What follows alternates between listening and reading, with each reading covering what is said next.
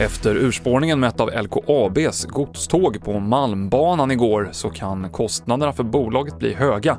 Bara att ersätta godsvagnarna kan gå på 50 miljoner enligt LKAB och leveranser påverkas när tågspåret repareras.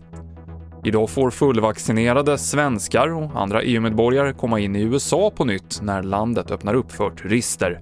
Det här välkomnas av många i New York där vår korrespondent Stefan Borg befinner sig. Jag tror att de allra flesta välkomnar det här, inte minst eh, turistbranschen, flygbolagen, hotellen, eh, showbiz eh, här i, i, i New York som är en av världens stora nöjesstäder. Så där uppskattar man säkert att det äntligen kommer lite utländska besökare hit också.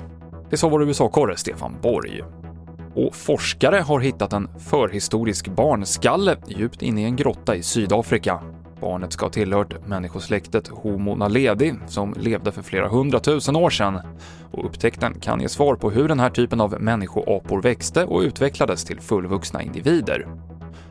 Mer nyheter hittar du i appen TV4 Nyheterna, i studion Mikael Klintevall.